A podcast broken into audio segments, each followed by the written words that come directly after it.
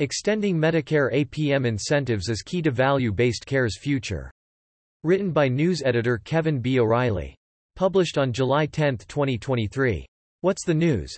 As part of its campaign to fix the unsustainable Medicare physician payment system, the AMA is outlining in a quick, easily navigable fashion the policy changes needed to realize the robust physician pathway to alternative payment models, APMs, that Congress envisioned.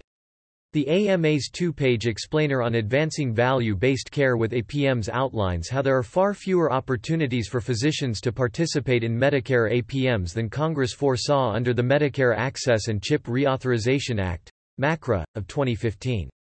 While the goal was to give most doctors a chance to transition into APMs, the Center for Medicare and Medicaid Innovation, models implemented to date often have steep financial risk requirements, lack funding needed to successfully redesign care delivery, and are usually only available in selected regions, the AMA explains.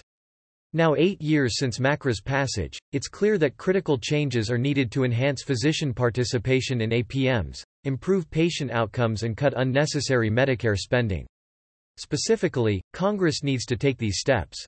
Reauthorize crucial 5% incentive payments to increase physician participation in advanced APMs before they expire at the end of 2023.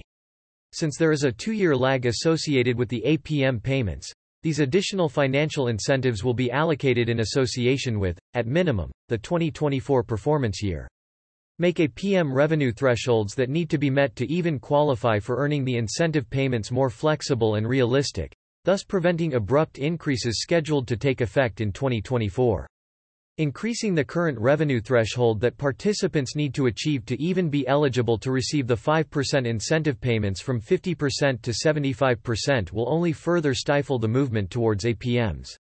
The most current data available from Medicare shows that 63% was the average amount of revenue generated from participants in the largest APM, specifically the Medicare Shared Savings Program.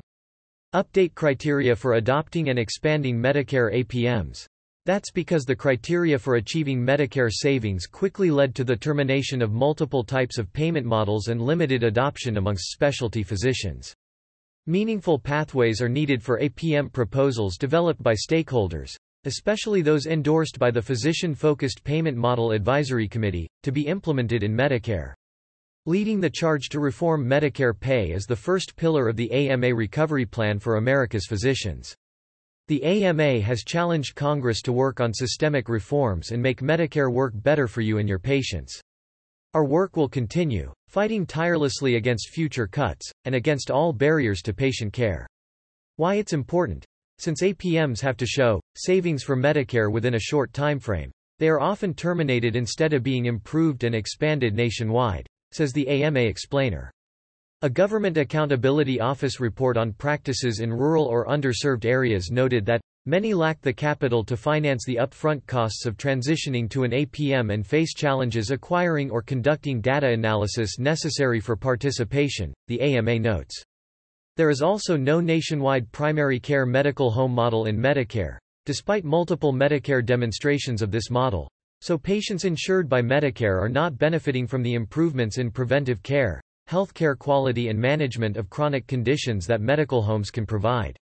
The AMA and other key physician stakeholders are working to reintroduce bipartisan, standalone legislation, the Value in Healthcare, Value, Act, to help ensure the continued viability of APMs. This legislation would extend the original 5% APM incentive payments and make further improvements to encourage increased APM development and physician participation. It also would give the Secretary of Health and Human Services greater authority to more slowly increase the revenue thresholds associated with qualifying for the incentive payments. Reps. Darin LaHood, R. Ill. Susan DelBene, D. Wash.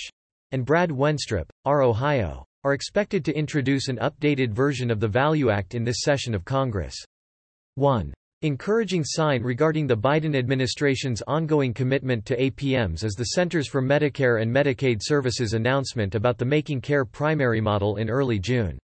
We're encouraged to see many of the AMA's recommendations featured in this model including a longer model test, a voluntary, progressive model that meets practices where they are and provides on-ramps for them to advance into prospective payment, and meaningful alignment with Medicaid, said AMA immediate past President Jack Resneck Jr., MD.